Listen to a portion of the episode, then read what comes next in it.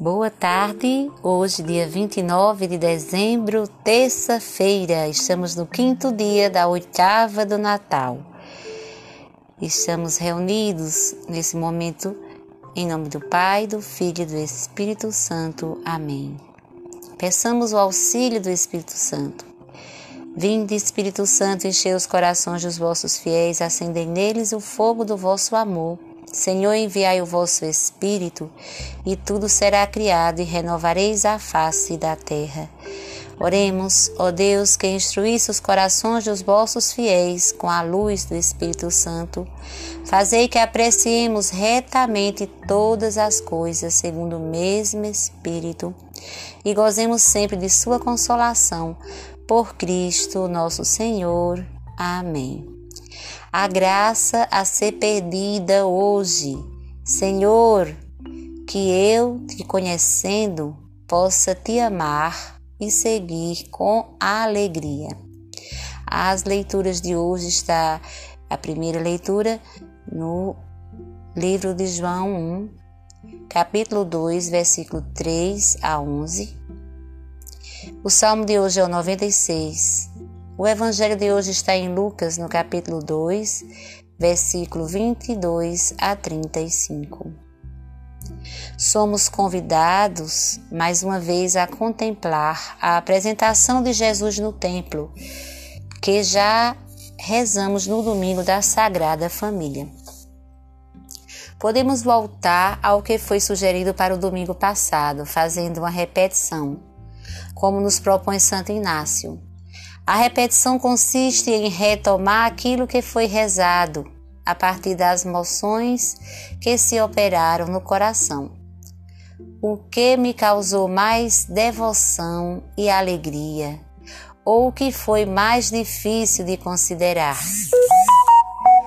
Para essa repetição, é bom retomar a avaliação da oração, a partir da qual ficaram registrados esses movimentos interiores ou as palavras que falaram mais alto no coração.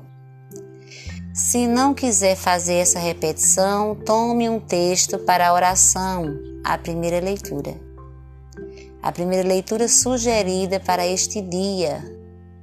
Quem tem sua liturgia acompanha na liturgia. E quem não tem, vai lá pegar é, o livro, na, a, a Bíblia que diga e na primeira carta de São João. Nesse caso, pode-se fazer uma leitura orante com os passos indicados anteriormente.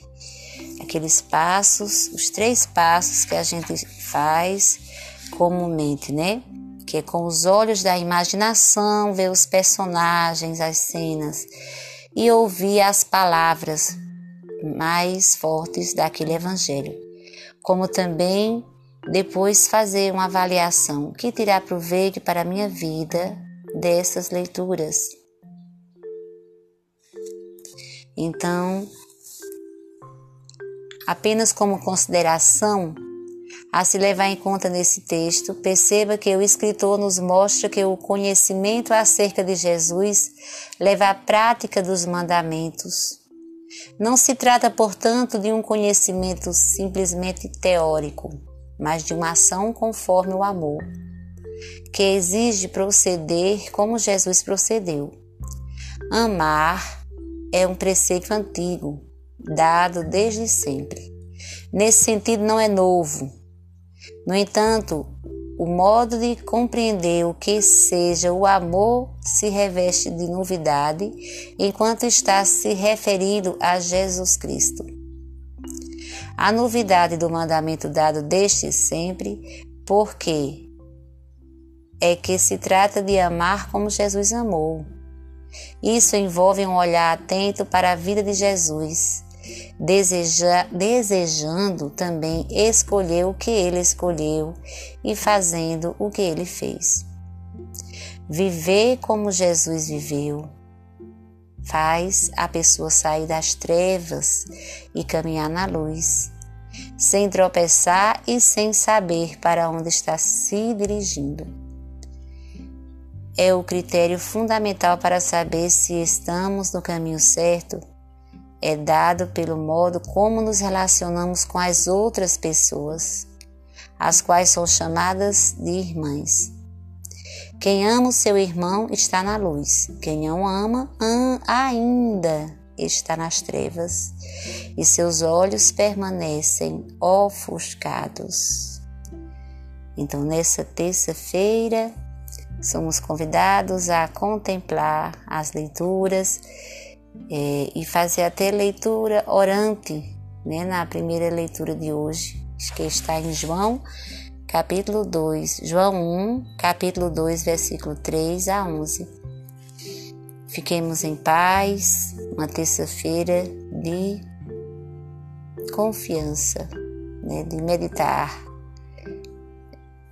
amar como Jesus amou, amar como Jesus amou, sentir o que Jesus sentia Sorri como Jesus sorria, e ao chegar ao fim do dia, sei que eu dormiria muito mais feliz.